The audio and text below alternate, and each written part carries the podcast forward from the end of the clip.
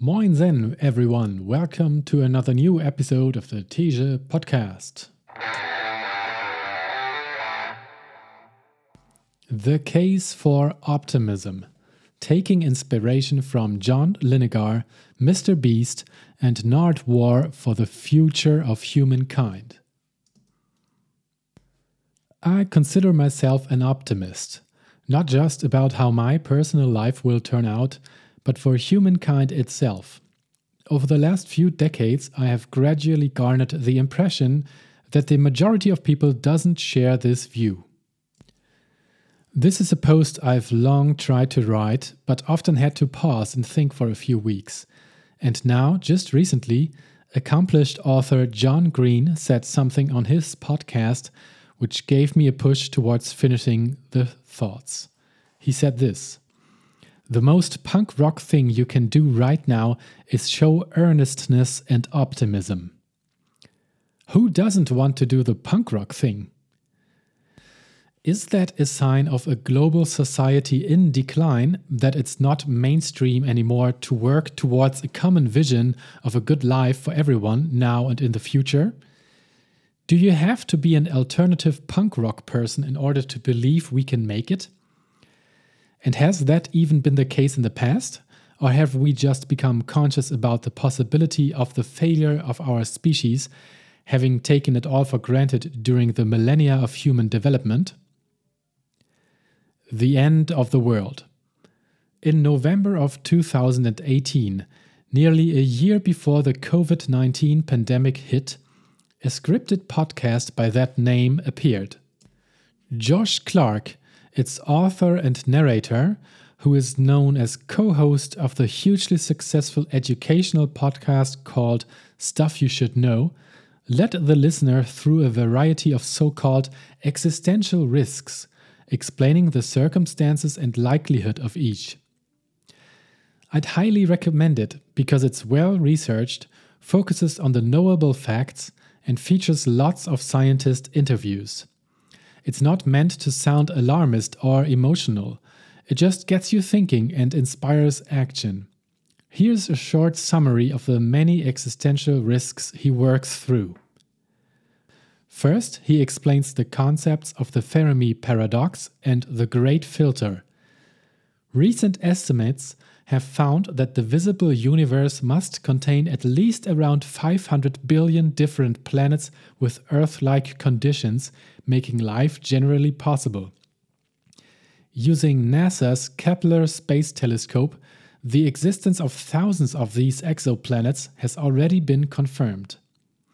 So, physicist Enrico Fermi famously once wondered if there are so many habitable planets in this huge 13.8 billion year old universe, the probability of extraterrestrial life existing on many other planets must be quite high.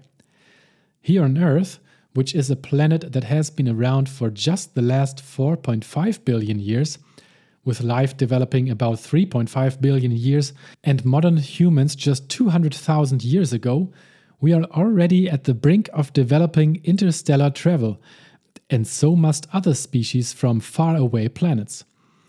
Even with the relatively slow speed of light, traversing huge chunks of the universe shouldn't take more than a few million years, which is nothing on this grand scale. So Fermi says, but where is everybody? There are, of course, many factors involved which Fermi had to estimate or take for granted. For example, that Earth like conditions are even necessary for life developing. Maybe they are not, which would increase the probability even more. But what could have prevented this contact between interstellar species? One hypothesis is called the Great Filter. Maybe there is something which prevents life from spreading throughout the universe. It might be somewhere in our future, maybe even closer to us than we think. Maybe it's the fate which has already stopped many other civilizations in the past from traveling through space, limiting their existence to the planet on which they came into being. Here are some of the possibilities currently considered by futurologists. This has been taken directly from Josh Clark's podcast. 1. Existential risks knowable risks like global thermonuclear war, and currently unknowable risks developing spontaneously. 2. Natural risks, meteor showers, gamma ray bursts, supernovae, greenhouse gas effects. 3. Artificial intelligence, a superintelligent AGI first destroying our fully computerized society. 4. Biotechnology, natural viruses like the Black Death or the Spanish flu of 1918. 5. Physics experiments, super colliders which aim to simulate the creation of the universe. 6. Embracing catastrophe, humans ignoring the risks and refusing to coordinate in order to avoid the consequences. While much of this is out of our control, a lot of it isn't.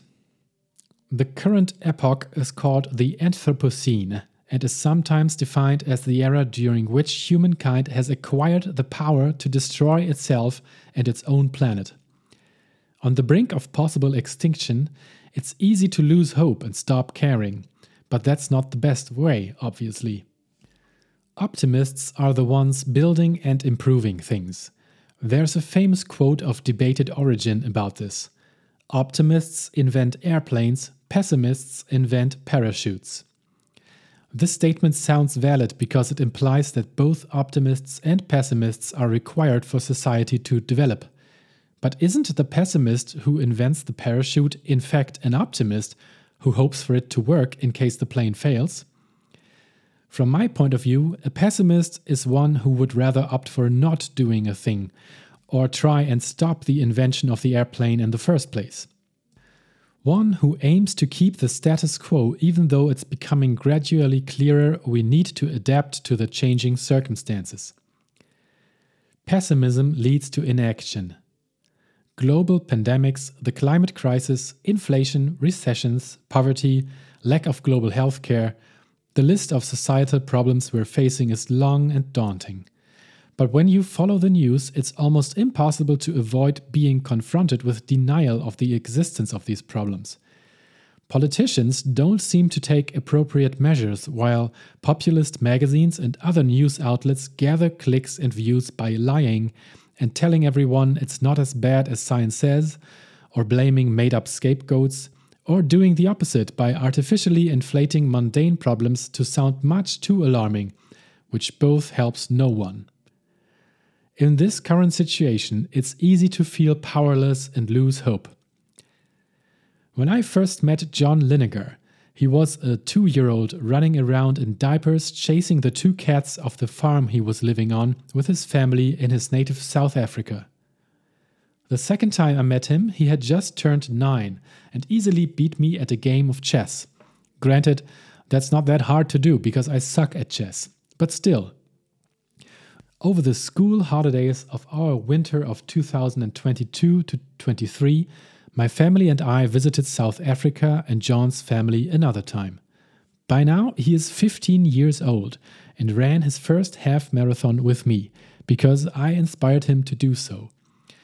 One of the possible career plans he's currently thinking about is becoming a green energy engineer.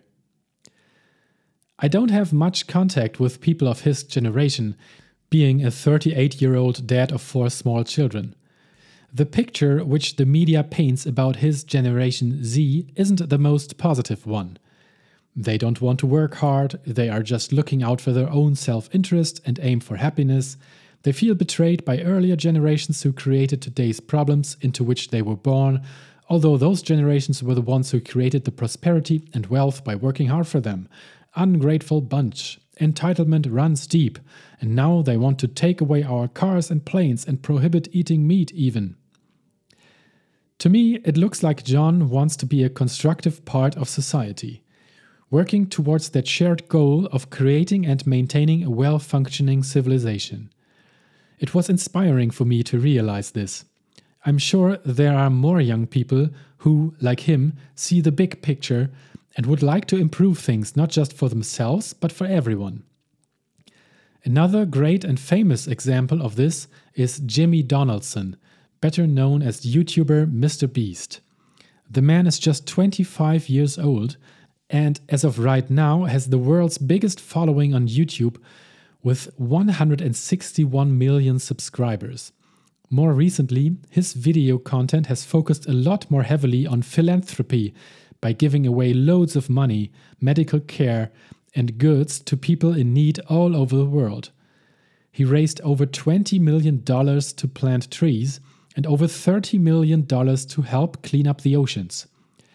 He stated that one of his goals is feeding hundreds of millions of people, and that's not unrealistic for him. In another positive sociological example, I'd like to introduce a Canadian man who is legally called Nardwuar the Human Serviette. On his YouTube channel, he is spreading positivity by being the best possible interviewer you could imagine. The way he makes the eyes of world stars beam in awe is unparalleled. I can't help but feel proud to be a human when watching him care so much about his fellow humans. My favorites include the interviews with Pharrell Williams, Billie Eilish, and Weird Al. Look for those on YouTube or in the description of this episode. But what's the end goal? Should we optimize for happiness? The brilliant philosopher and AI researcher Joscha Bach says that happiness is a cookie the brain bakes itself, meaning its origin is intrinsic and can't be created by outside circumstances, only triggered. Happiness is made of chemicals in our brain which get released when the brain decides to release them. If you want to feel happy, you can make yourself feel happy often using tricks. Historian and popular author Yuval Noah Harari says that evolution doesn't optimize for happiness and that our big societal advancements, in quotes, like the agricultural revolution, quite possibly made our daily lives worse instead of better, just to increase the amount of surviving offspring. An evolutionary benefit for the genes, not for the machines which propagate them, which are us humans. If we're unhappy but still manage to create more offspring, the genes have succeeded. Which is why we keep falling into the same trap, for example, with the Industrial Revolution. Joscha Bach says we basically burned 100 million years worth of trees just to get everyone plumbing. We did this mainly because our genes tell us to replicate as much as possible. Our current situation is no different. A few hundred years ago, we needed 100% of the workforce employed in the creation of food by means of farming to keep everyone fed.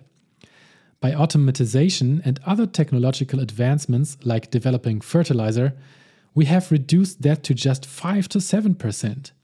That's all that's necessary now to keep everyone on the planet well fed. Why didn't we stop there? Because we wanted more. To reduce child mortality, we had to keep improving healthcare. To cope with the growing working hours we deemed necessary for those other advancements, we needed entertainment and more varied products.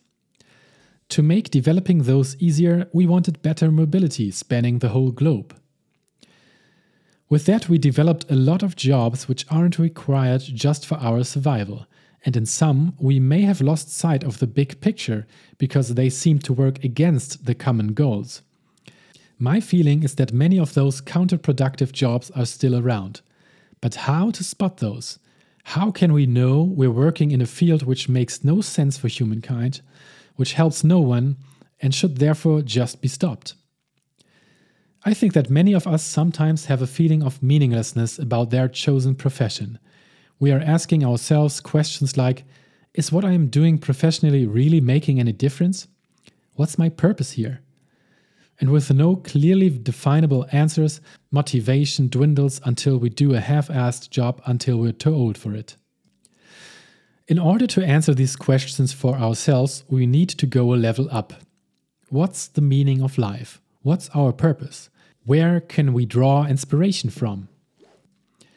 Over thousands of years, people have derived meaning for their current lives from being promised a better existence in the afterlife. That has been a stable structure which led to our ancestors stopping to question what they're doing with their lives here on Earth, and conveniently gave meaning to their suffering as well. That's called a theocracy. But this system is on its way out. Many societies all over the globe have moved away towards other systems when it became more clear that people would no longer eat up the story and started demanding improving quality of life for themselves right now, too, as opposed to just for the ruling class which made up these rules. In a sense, theocracy has been a layer of obstruction stopping us from going deeper.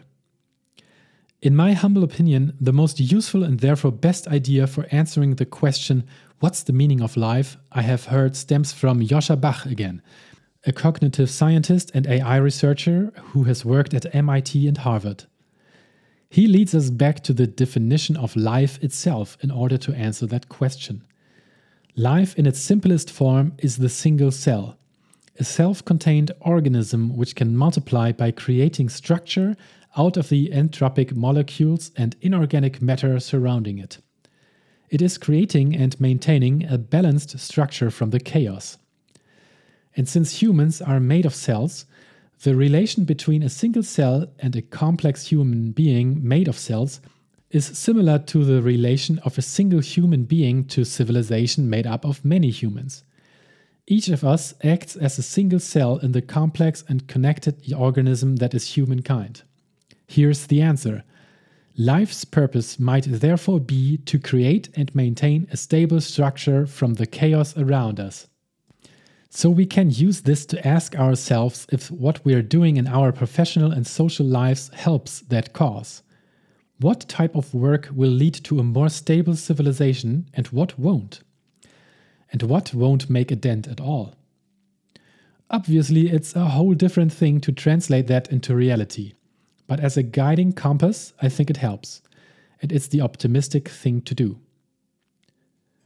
On the topic of hope. On the surface, optimism can easily be confused with hoping for the best possible outcome. I think we should be clear and distinguish between the two. Optimism involves action, hope doesn't. Optimism means to be convinced that our actions will have a positive outcome when compared to doing nothing at all. We will derive motivation from optimism, not from hope. Oliver Burkeman writes in his book 4000 Weeks But in reality, hope is a curse. To hope for a given outcome is to place your faith in something outside yourself and outside the current moment, the government, for example, or God, or the next generation of activists, or just the future, to make things all right in the end. And further quoting Pema Chödrön, hope is like relating to life as if there's always going to be a babysitter available when we need one. Is more information the key? Acquiring as much information as possible during our lifetimes will act as a basis for making better decisions. But we shouldn't confuse having lots of information with being an end to itself. Derek Sivers said, if more information were the solution, we would all be billionaires with perfect abs.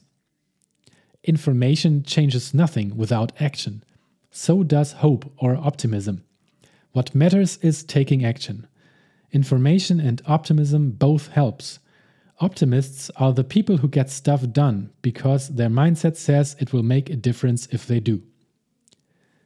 On the topic of worrying, Sam Harris said on the Lex Fridman podcast Worrying doesn't get us anywhere.